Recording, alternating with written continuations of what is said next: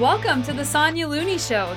This is a podcast where I go in deep with experts in mindset, plant based nutrition, and inspiring figures from around the globe. Kate Courtney is your 2017 U.S. Elite National Champion in cross country mountain biking. Not only that, she is a regular on top of the podium at the World Cup stage in the U23 category and a recent graduate of Stanford University in human biology. Kate is no stranger to the sport of mountain biking. She started racing at age 14 and was racing World Cups two years later. This year was her first elite national champion jersey, but she's been wearing the stars and stripes many times. She is 10 time national champion through racing junior, U23, and collegiate. And she won the Pro XCT Series this year. She was the leader of the U23 World Cup Series she is a total badass. Not only that, but Kate is incredibly approachable and charismatic, and I absolutely love following her on social media, especially on her Instagram. Definitely check out the show notes for that. Thank you so much to everyone who is supporting the show. And if you're enjoying it, hey, please leave a review on iTunes. It helps so much. And if you want to contribute financially to the show, I have a Patreon page. It's patreon.com forward slash The Sonya Looney Show. And your financial contributions are greatly appreciated because I am paying out of my pocket to produce the show, but I really believe in it and I really like the medium of podcasting it's pretty cool these days that we get to crowdfund and that people can support things that they believe in. And I definitely have done my fair share of financial support for people who are doing cool things. One last thing before we get into the show I have started a Facebook group called Plant Powered Tribe with Sonya Looney, and everyone is invited. You don't have to eat a plant based diet. It's just about eating healthy and creating a community where people can have great conversations about what they're eating and healthier ways of living. But that's enough for me. Let's get into the show. Let's hear from Kate Courtney.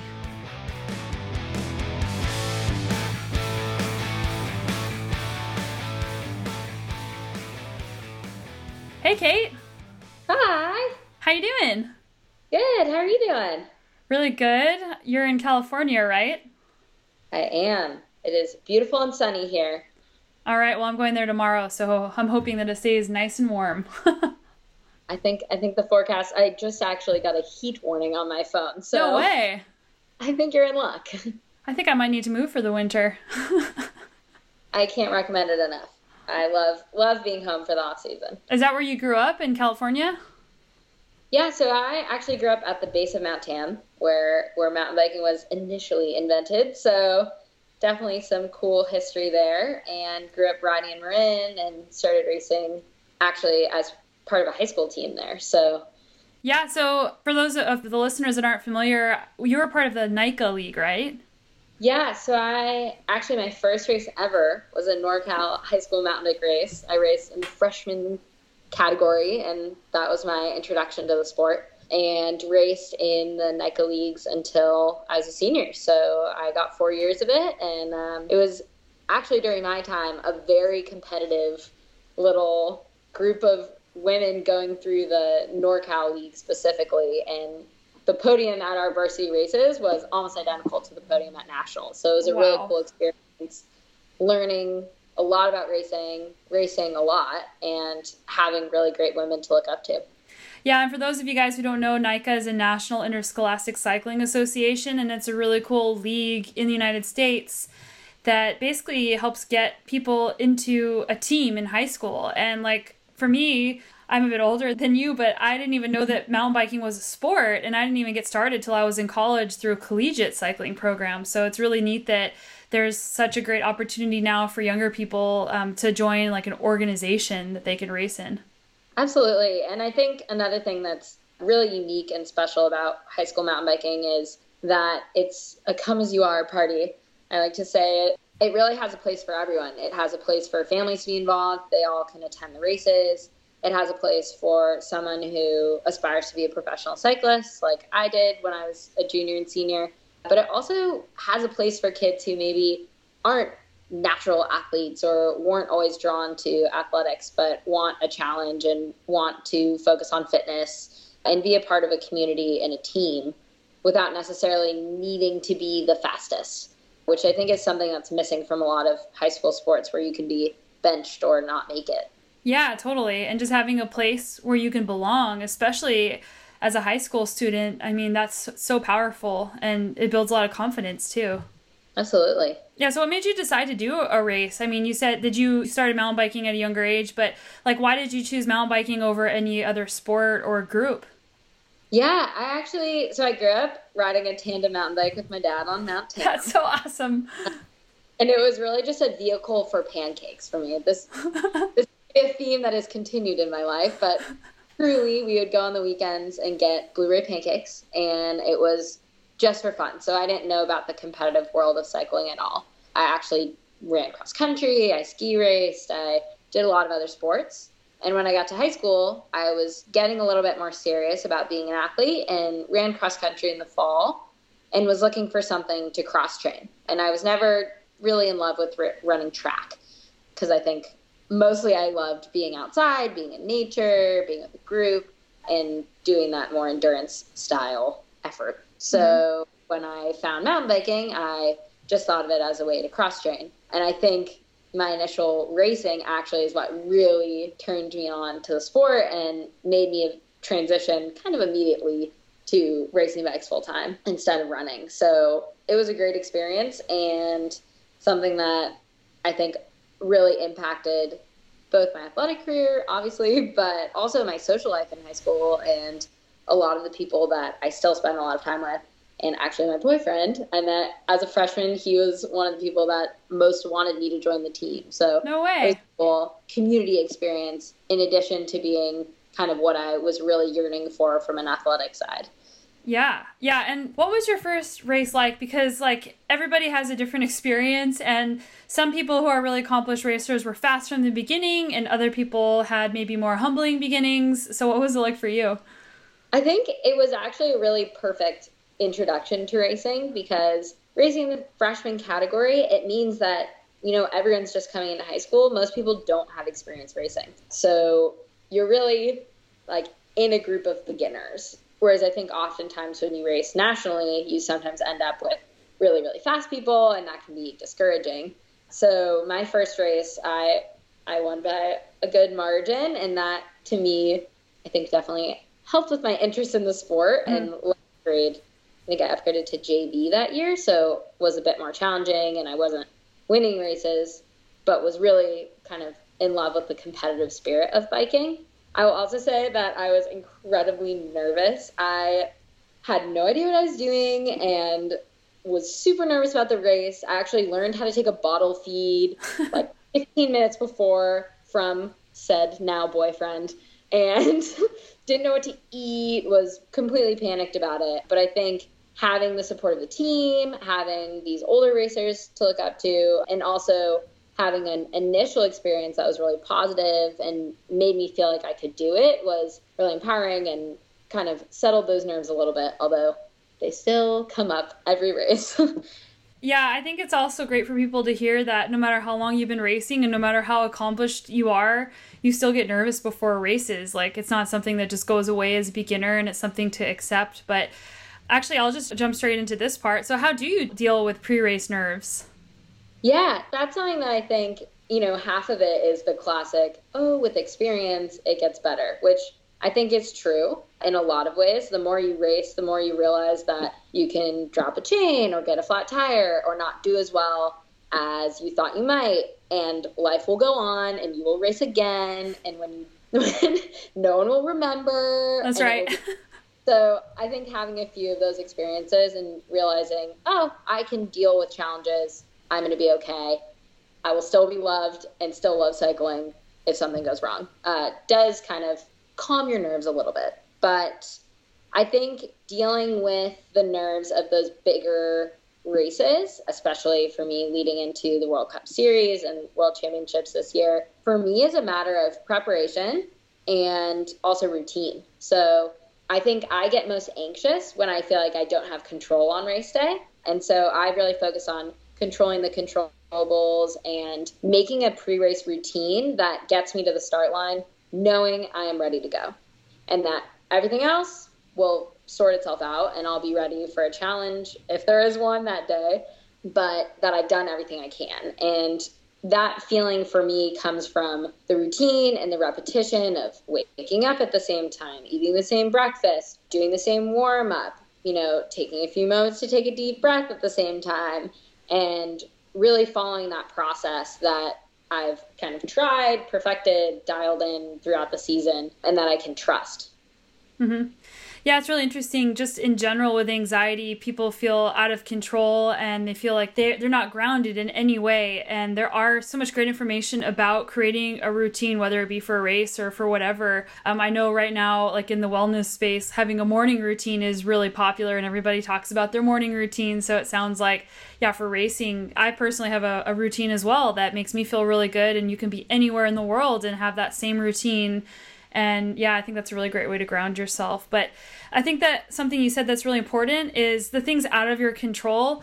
Just try not to worry about those. And what also what you said is knowing that people will still love you even if you don't get first place or whatever those results are, and knowing that you aren't your results. So that's a really hard jump to actually make. There's lots of racers who are really nervous because they're afraid of what other people will think about them. So, and I'm sure that you've had these experiences where maybe you didn't do as well as you wanted and then you're worried about what people thought of you. So, how did you work through that to get to the point where you're okay with dropping a chain or getting a flat tire or what or having those things happen and then still being okay? Yeah, I think the biggest thing is that it's just a continued process. It's something that I'm thinking about a lot and working through at races, and the pressure is always different, the expectations are always different. So it's a new experience every time. But I think at World Championships this year, I definitely kind of went through that in the biggest way possible. I went into it with, I wouldn't say high expectations, but, you know, like true belief in the possibilities, which puts you in a precarious situation when. Right you crash 15 seconds into the race. Um, so I did have a challenging day that day and didn't have the miracle, fantastic result that I had hoped for and dreamed about. But I think the work that I had put in before that race to really think through it, prepare, and, you know, trust the process, believe in it, and be okay with the result made it a lot better in the moment. And I remember my sports psychologist said to me that week on our call that my results don't determine my self worth. And what was it? There was one other thing to oh to have grace with myself. And those two little nuggets of wisdom really stuck with me that week because I think it was easy to see my self worth as oh I got second place, but it pushed me to think about you know myself from the perspective of a friend almost you know how would a friend view this result? Or an even better way to look at it how would my mom who is watching on the sidelines view this result? And that actually led me to being really prideful in it because i overcame an obstacle. I proved to myself that even in a really disappointing situation i can fight back i can race really well. And that's something that i can walk away from feeling really satisfied in my performance. And rather than thinking, oh, everyone in in the crowd may have thought this or that, I kind of tried to maintain that positive energy. And what I found was that people actually really supported me and kind of were in a little bit of disbelief that being able to fight back and really connected with that story and told me a lot of stories about moments that they had overcome challenges and other things like that. So I think it ended up really changing my perspective of results and making it more about performance and doing the best that I could given the circumstances. And I think that if you can strive to like honor your true ability and just trust it and do the best you can, you'll always walk away at least knowing that you are satisfied with the effort you gave, whether or not it, you know, worked out on that one day. Yeah, totally. I love that two weeks ago, I had a, a guest on, and she is a really famous researcher in self compassion. And what you just said is exactly what she said. It's like you have to be your own friend and you have to view yourself and treat yourself like you would a friend. And a lot of times we're so hard on ourselves. And whenever you're hard on yourself, it makes you show up in the world in a not great way. So I think that it's really apparent to me like i've actually never met you in person but i follow you online i'm, I'm a super fan and your grace and your charisma show through all of your pictures through your smile and that self-compassion and that inner work that you've done really shines through everything that you put out into the world Thank you. That that means a lot. I feel the same way about you and following a lot of other women in the mountain bike community, and I think that's something that's really special about social media and about the sport as a whole is that you know by and large all the women you see on mountain bikes on the internet are really psyched to be out there, really psyched to be doing it, and also really supportive of each other, which is a really special thing.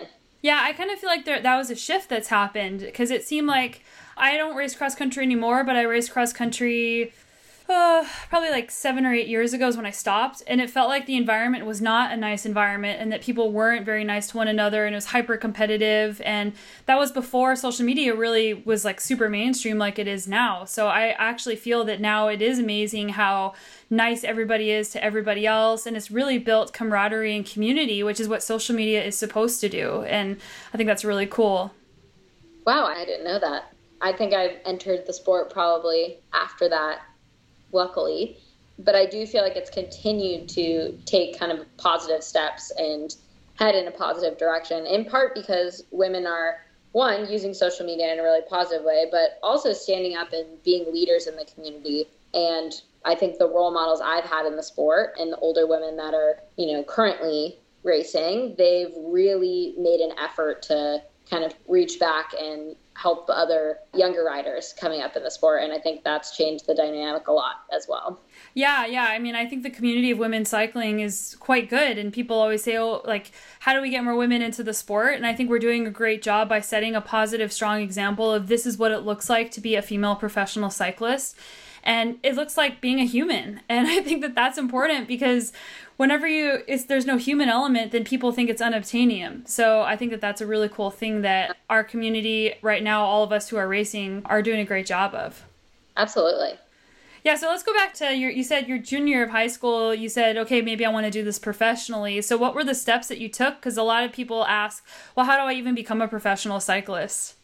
Yeah so my junior year i raced my first world cup and I think that was an eye opening experience in a lot of ways and really showed me what it would take to reach that next level, both in terms of fitness, but mainly in terms of skill and being able to tackle those tough European courses and not end up black and blue like I did at my first few races. So I think I really was inspired by those World Cups and was lucky enough to race the whole World Cup circuit my junior and senior year wow. uh, with the U.S. team. So they were incredible in terms of support and really giving me the opportunity to try and try again in those European races. And I had some early success in my second year as a junior and was able to get on a few podiums, which really made me think this was a possible thing I wanted to continue doing. And that opened up a couple opportunities with me with for me with Specialized. So I signed with them my freshman year of college.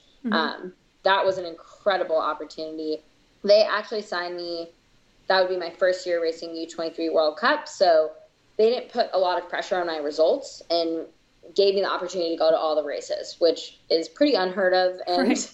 a really huge opportunity for me in terms of development, especially because at the same time I was starting college. So it was an all in year in terms of expectations and results. It was more of a development year and trying to get into the top 10 of those races. But that paid off the next year when I was able to step it up a bit and had adjusted to school and was able to make some better decisions about my scheduling and really try for those World Cup podiums.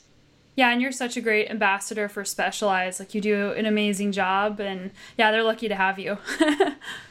well, I'm lucky to have them. They yeah, it's a good, good partnership.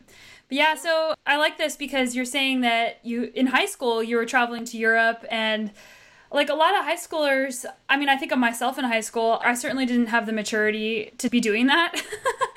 and also, you know, you were in college as well and you went to Stanford, which is a really awesome school, and you were able to find a way to balance your schoolwork and training and traveling and and race at the highest level, and that is no easy task. So, can you kind of tell people how you approach that because whenever you're in school you can't always train as much as you want and there's all these other variables and there's fatigue involved with just your nervous system just doing something other than just riding your bike. So can you talk about that a bit? Yeah absolutely. School is no joke. I say that a lot of my hangriest moments in college came after a big morning of working on schoolwork instead of a big morning of riding because it does use energy and that's something that you'll feel in your training when you are you know exerting yourself in so many different ways i think that it's easy and it's easy in hindsight even to kind of gloss over all the ups and downs of being a student athlete and just think of it as something that was easy and i managed and it was fine but I think taking a closer look at that and reflecting on it, which I did in my CyclingTips article this year, so I was able to kind of work through that a little bit. It took a lot of planning and a lot of flexibility, but I think most importantly, it took a, it took a lot of help and being okay with things being a little bit suboptimal and making it work and asking for support where I needed it. So my parents actually live an hour from Stanford, so I would go home a lot to train. They helped me pack bikes. They helped drive me to the airport. They were really involved in just giving me the, that support when I needed it. And I got better at figuring out when I did need it and asking for it. And they they have really been there for me, which is an incredible thing to have. Additionally, companies like Specialized and having the right equipment and having it work all the time, those aspects of support were really important too. And that's something that if you don't race for a professional team or if your parents don't live nearby, it's something that you don't need to be ashamed about to ask for. You know, you can find a bike shop that you get along really well with and find a mechanic that you can work with and take your bike in and make sure you get what you need to be able to manage both. So I think that's something that I learned that's continuing to help me in the sport and definitely help me get through some of those busier times at school um, was that you don't have to do it alone and it doesn't have to be perfect. Yeah, that's really great advice. And yeah, the flexibility piece. I'm sure even with just traveling doesn't always go the way that you hope it goes. yeah. I couldn't agree more. Yeah, so I think having that flexible mindset around that, because like when you're traveling to a race and say you miss a flight or your bike doesn't show up or whatever, and not freaking out and not wasting energy on those things is really important. Yeah, and that that's a tricky thing too. That actually was one of my mottos this year was be adaptable because I think the more you care, the more you set big goals and the more you try to dial in your racing and your training, you start to become very regimented. And I think that's a, a good thing in a lot of ways. You know, chasing those 1% gains involves power meters and measuring everything and tracking it and setting goals. But a lot of times that takes out the flexibility piece and this year I tried to strike a better balance between, you know, booking the flight at a time where I knew I'd get a good night's sleep. But then, when, yeah. then when it gets delayed, and the best example of this is when I was trying to fly to Southern California for one of the early XCTs, and it took, I, I didn't get there that day. I had four flights canceled. I went to two wow. different airports, and every flight except the ones I was on took off. So I kept maintaining hope, and but but nevertheless, ended up spending the night, taking a flight the next day. So it ended up taking me, you know, twelve hours to do an hour and a half flight. Yeah. But I think in that moment, it actually freed me up a little bit to just go with the flow. I after I realized I was not making the fourth flight, I just booked a hotel. I tried to make that enjoyable. I got on the flight the next day and kind of was all bets are off, you know, no pressure for this weekend. You know, I didn't even get here till now and made a big joke about it.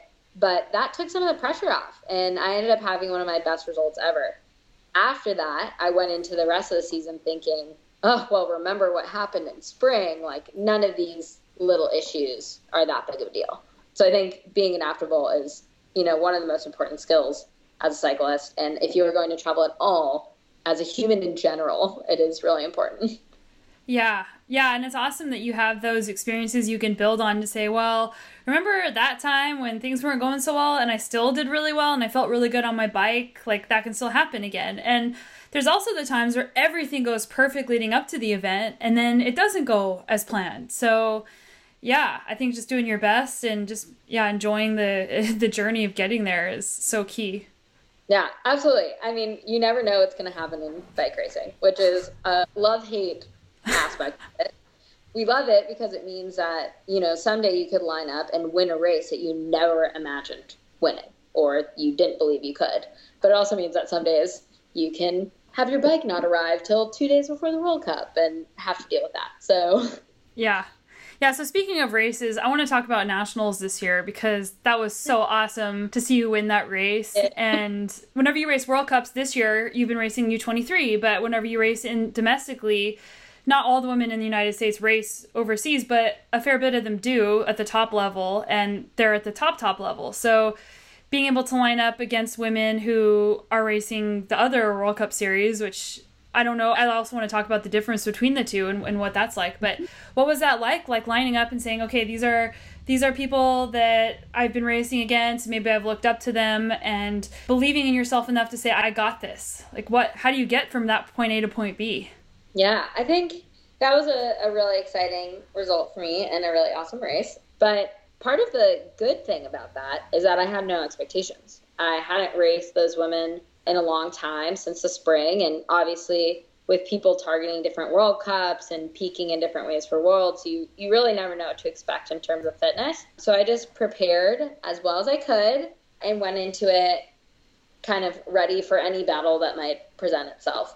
But that race actually was a little bit interesting because the short track was two days before, and I had been leading that race until two laps to go when I got a front flat tire. Uh, yeah. That was one of the most challenging mental races I've ever had because in a short track, having a minute over a minute lead is, you know, people it's done. You said yeah. the race is over until you cross the line, but at that point, you know, I felt like I had it pretty wrapped up and yeah. was just gonna cruise in and then hit the deck really hard and then railing hanger and front flatted, cracked the wheel. So I think it was a really good reminder of really needing to commit and stay present and be in the moment in those races and also just trust your fitness so in that race, like I hadn't thought about flatting until it happened, obviously. And it doesn't happen in every race. It's something you can't think about and be scared of and worry about ahead of time because that won't help you actually. You just have to trust that when it happens, you'll be able to deal with it and obviously you'll be okay. So I had to do a lot of soul searching and finding motivation in between those two races. And I think when I got to the start line at Nationals, I was kind of like or the cross country race, I had kind of let go of the idea of winning because I had gotten so close and so tragically had kind of realized that it, it wasn't over and that I had uh, kind of had a mechanical in the last the last little bit of the race.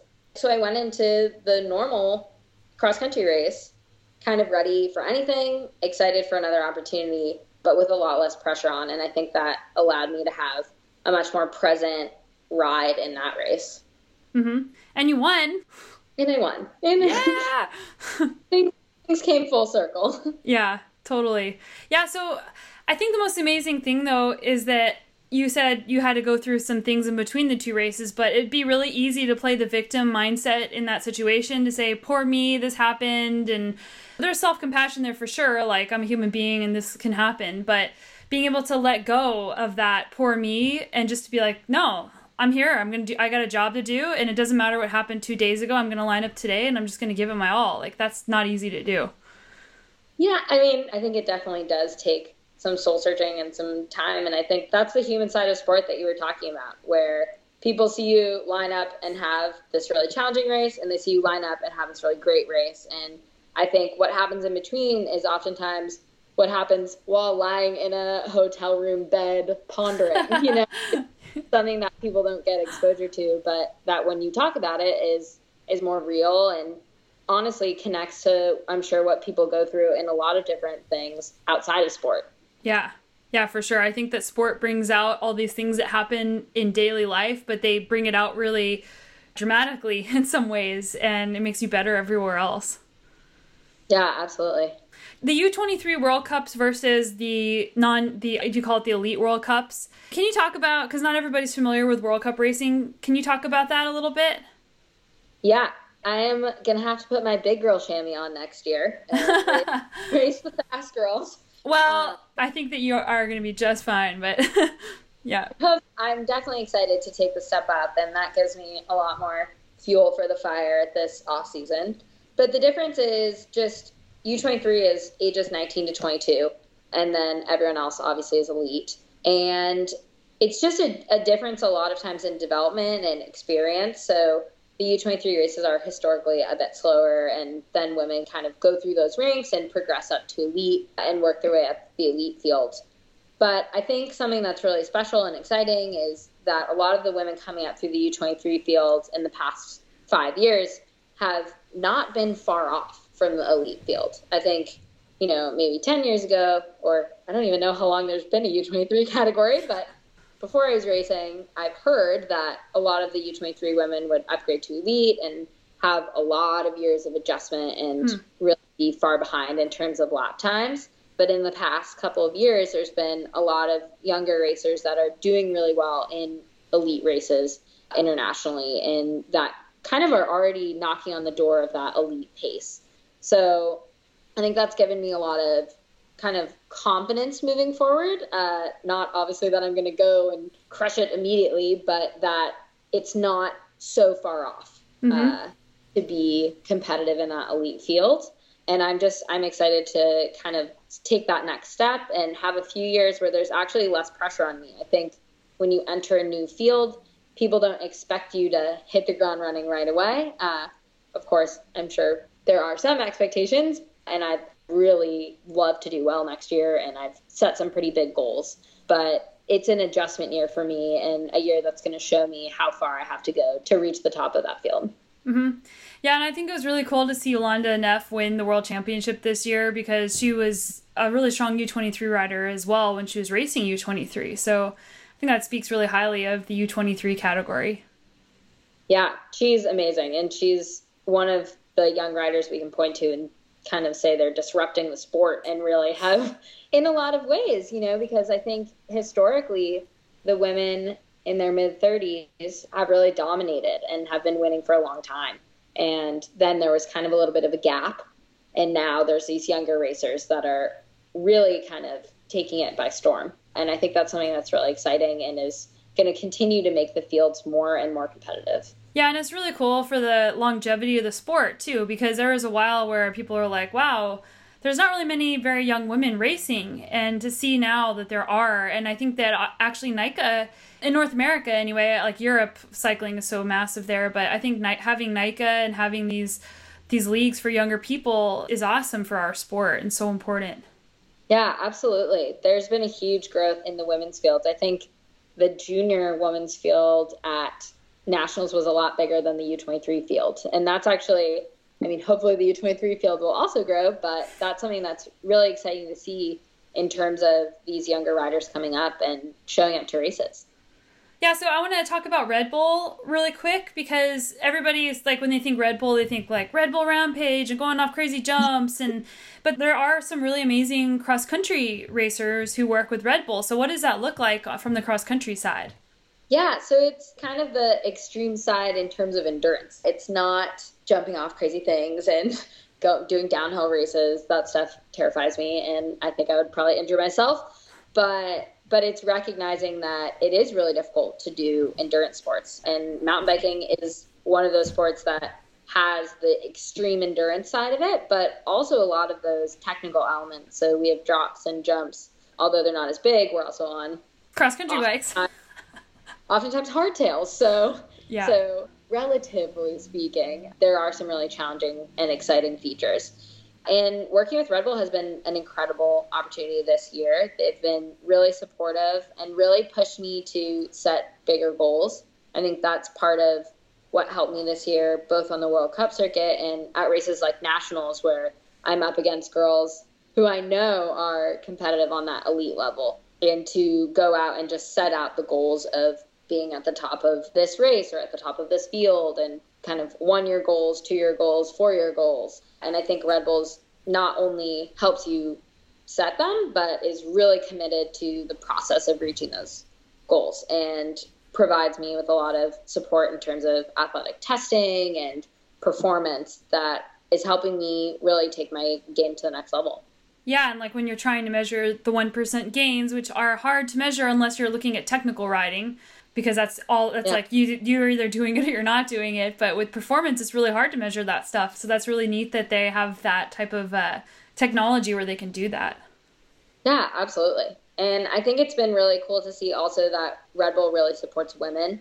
They have a lot of incredibly badass female athletes, and I'm really proud to be on a team of women that are that are making it happen in sports. And I think it's really cool that there's a company willing to uh, do the right thing and give women an equal opportunity. And they really they set that as a goal as a company internally, but I think they really follow through on that. They are sponsoring so many female athletes and giving them the same opportunities that they give their male athletes.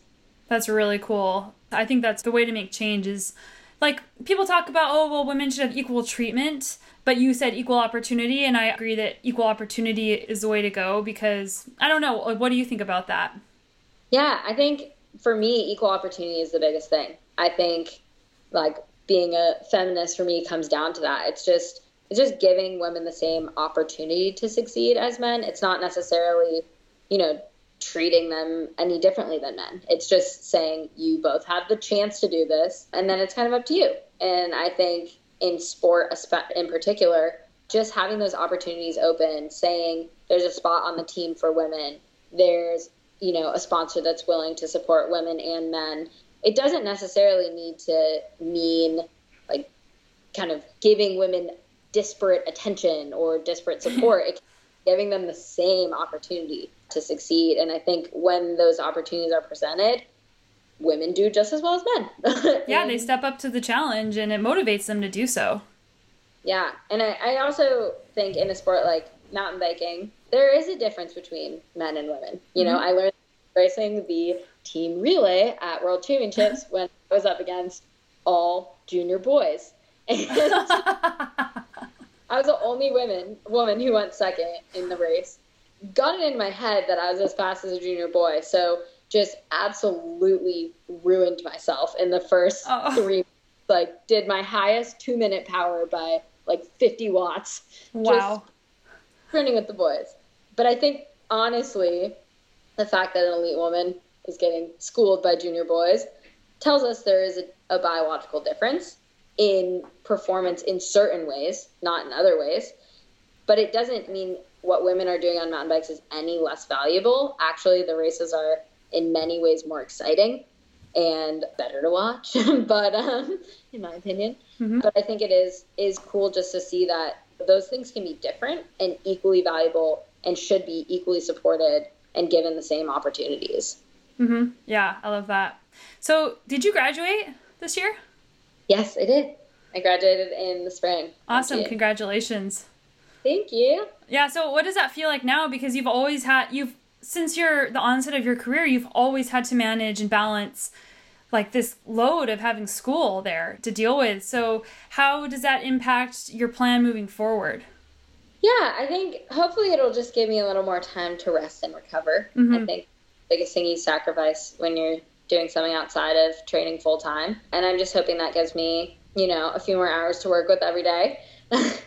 but but yeah, I think I'm also going to be obviously upping my training load a little bit this year, mm-hmm. heading into elite, and I've started to be able to handle a bit more volume. So it's really becoming a full time job and something that requires all my attention and time, which is really great timing with being able to graduate.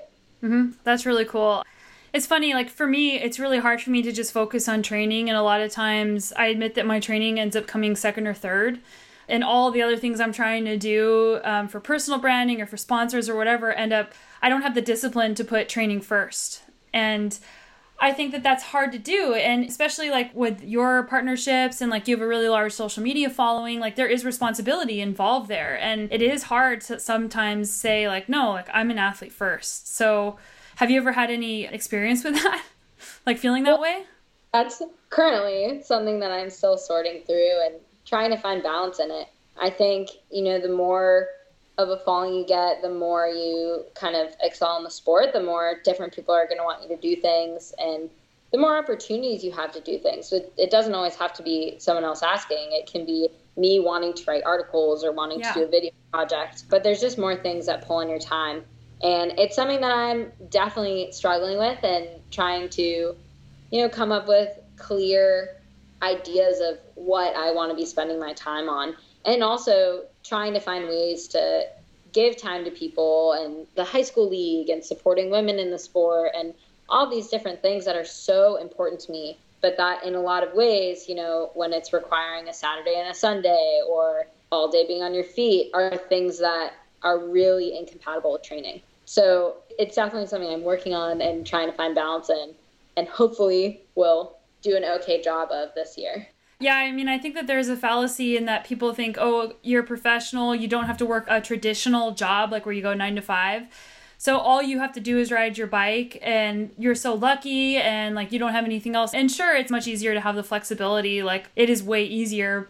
However, there are a lot of other responsibilities and, and even just intrinsically motivated things that you want to do to give back that people don't realize how much time goes into that. And no matter where you are in the sport as a professional, um, you want to be giving back because it feels good. And that's how you got to where you're at in the first place is by other people helping you. So, yeah, it's so hard to find the strike a balance with that. And yeah, it's, it's tough. Yeah, absolutely. And I, I think too, just training is it's less about time and more about energy. I like to think about it when I was in school. I always tried to think of things as energy management. So, like mm-hmm. when I do something, it was giving away like a unit of energy, and school required so many units of energy, and training required so many units of energy.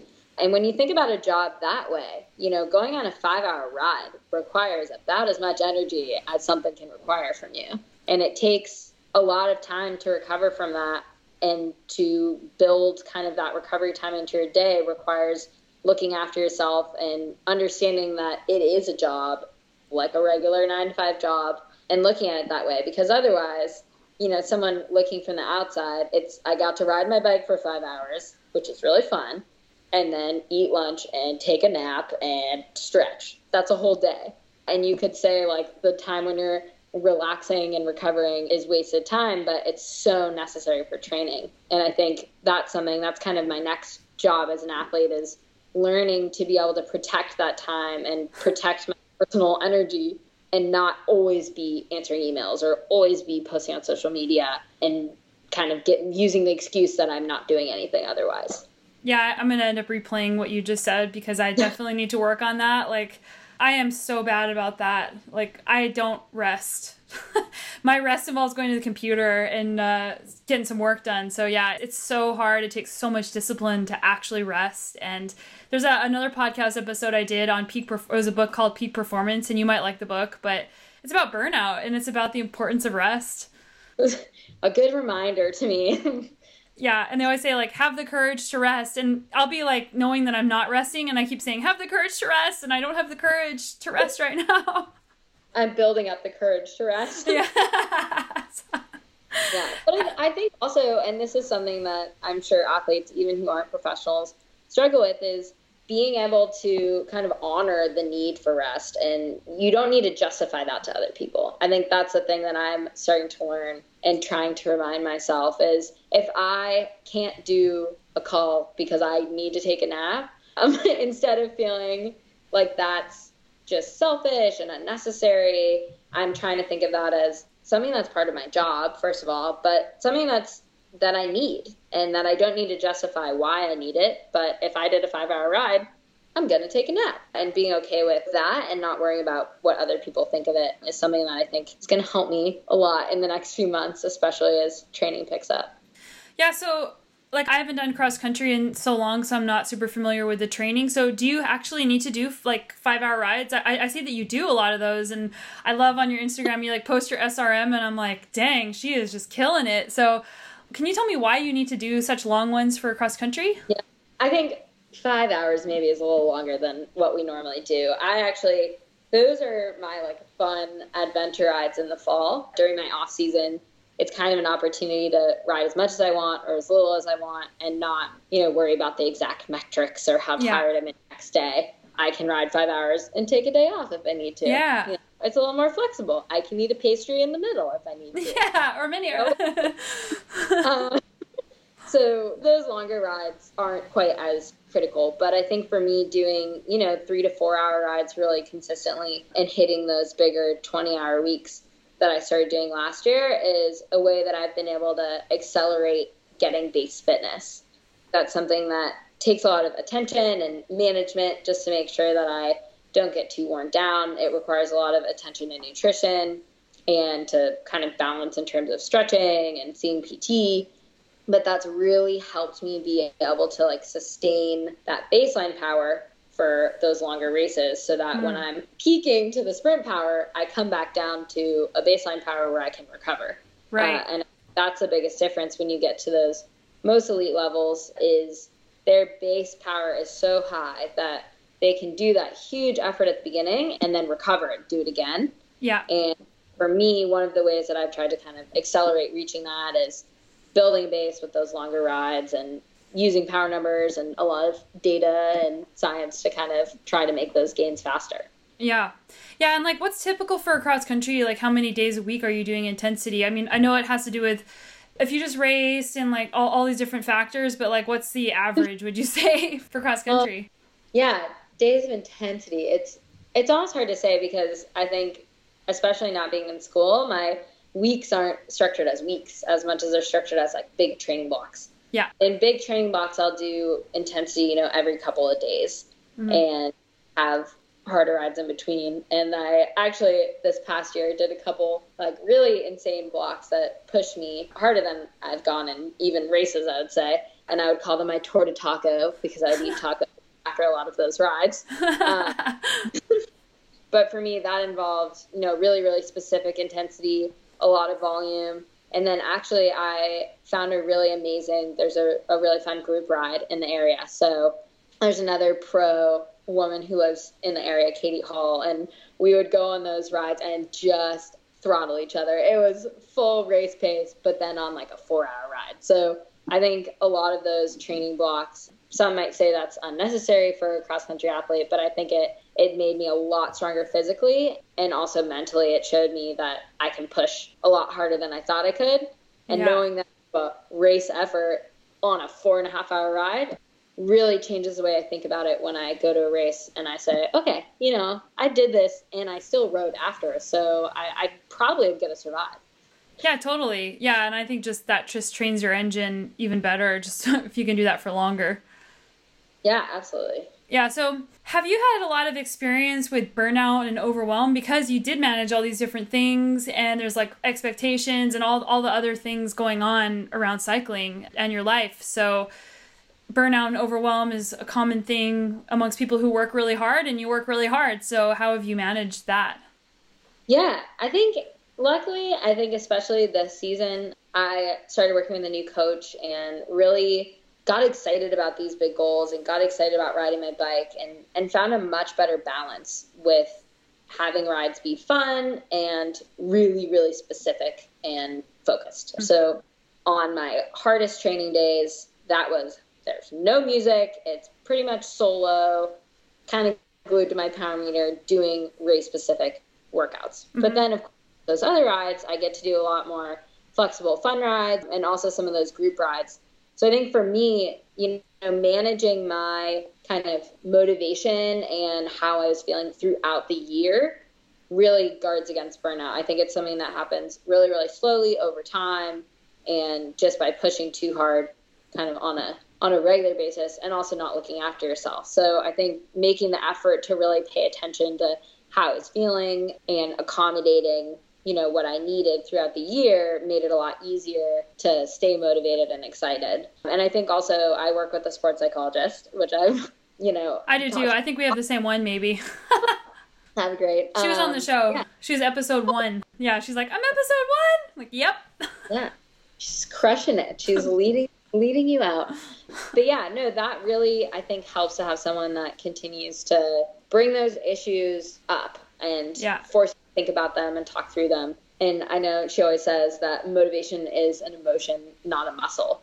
And I think that changed the way I thought about it a lot in terms of, you know, we think as athletes, you just push harder, you do more, you kind of hit the rock with the hammer, and eventually it'll break. But I think with motivation, a lot of times it's something that has to be looked after and cared for and kind of brought along on the journey. And you know, that can take many different forms and maybe it's never an issue for you and that would be awesome. But sometimes it does require a bit more attention and just living a lifestyle that that suits your needs in the moment. So sometimes for me that means just going on a mountain bike ride and not looking at my power meter. But other times I'm totally excited to do really really intense rides. So it can it can vary. Cool. So when when does the season start next year? I think in March is the first World Cup in South Africa. Yeah, so exciting. Do you have anything fun planned between now and then? Just like fun riding trips, or just maybe you're just resting, it's not traveling. a, a little bit of travel. I'm doing a race in Mexico next month. Um, Is that the Baja one? No, it's Popo Bike. It's a marathon race. Oh, cool. Call you and to ask about how to do marathon races. Uh, uh, you just do your four hour. This it'll be like your four hour pace. You just go do it. okay, I'll just. you got it. I'll channel your badass long yeah. uh, abilities. But no, mostly for the off season, it's a bit more flexible. I have some little photo shoots, some mountain bike rides planned, and then you know training starts pretty soon for yeah. the for the spring. Yeah, like people always ask me how much time like if I ride a road bike and I know everybody else everybody's different with their road riding. So like what role does road biking play in your training?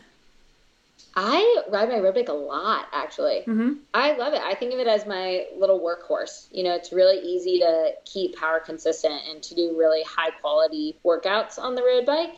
And a lot of times when I spend a lot of hours on my mountain bike, there's the element of like fatigue from just skills work and all that. So I tend to think of riding my mountain bike more as fun and skills work. Mm-hmm. And then road bike is where I do a lot of my intervals and a lot of those longer kind of, you know, volume rides.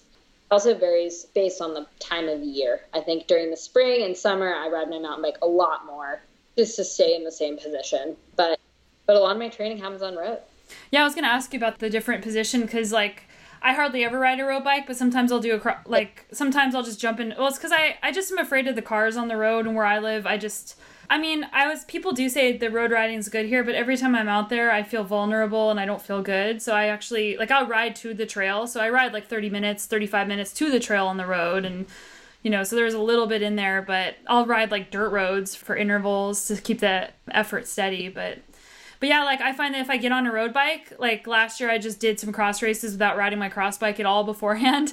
And just being in that different position because your hips are at a different angle and like the angle of yeah, like your the bend at your hip, that angle is different than it would be on your mountain bike because uh, you're bent more forward. So the way that you actually engage your muscles is slightly different. So if you never do it, you're not coordinated properly in the way that you would be if you rode more. So yeah, sometimes I think about it like, is it bad to ride road bikes because you're exerting power in a position that is slightly different than what would be on your mountain bike?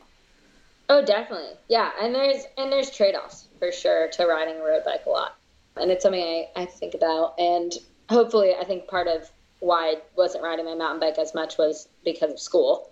Because yeah. it's a lot easier to just get on your road bike and go totally. really efficient workout in than sometimes it is on the mountain bike. But I think for me, I've gotten the fit pretty close, and I oh, cool. you know, intentionally like have tried to keep it pretty similar. So mm-hmm. saddle position is most important with that, and I don't run a very aggressive road position, so yeah. I'm kind of in that different of a of a place. But it's definitely something I think of, especially once I transition in the spring to racing. Yeah. I try a lot more time on my mountain bike.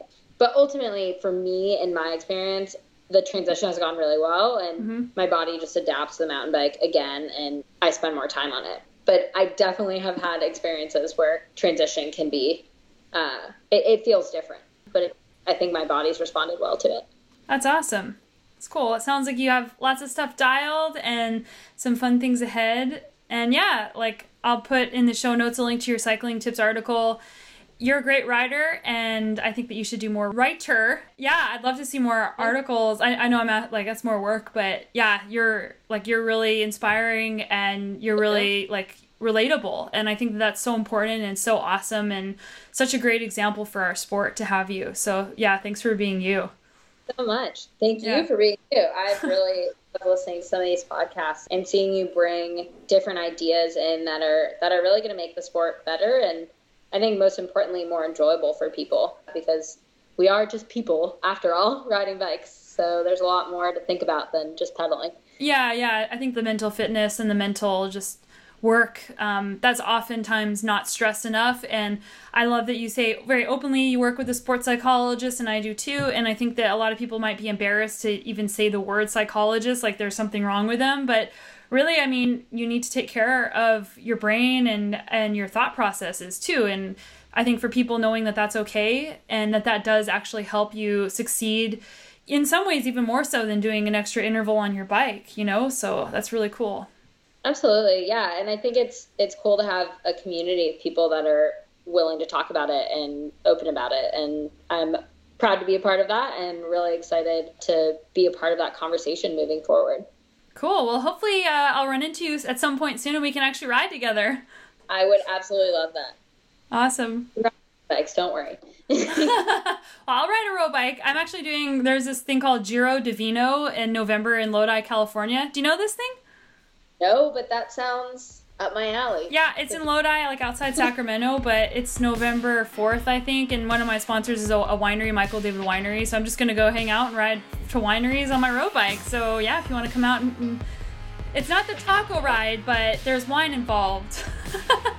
and, you know, I'm a woman of many culinary interests. Oh. awesome. Awesome. Well, thank you so much. Thanks. We'll see you later. Hope to see you soon.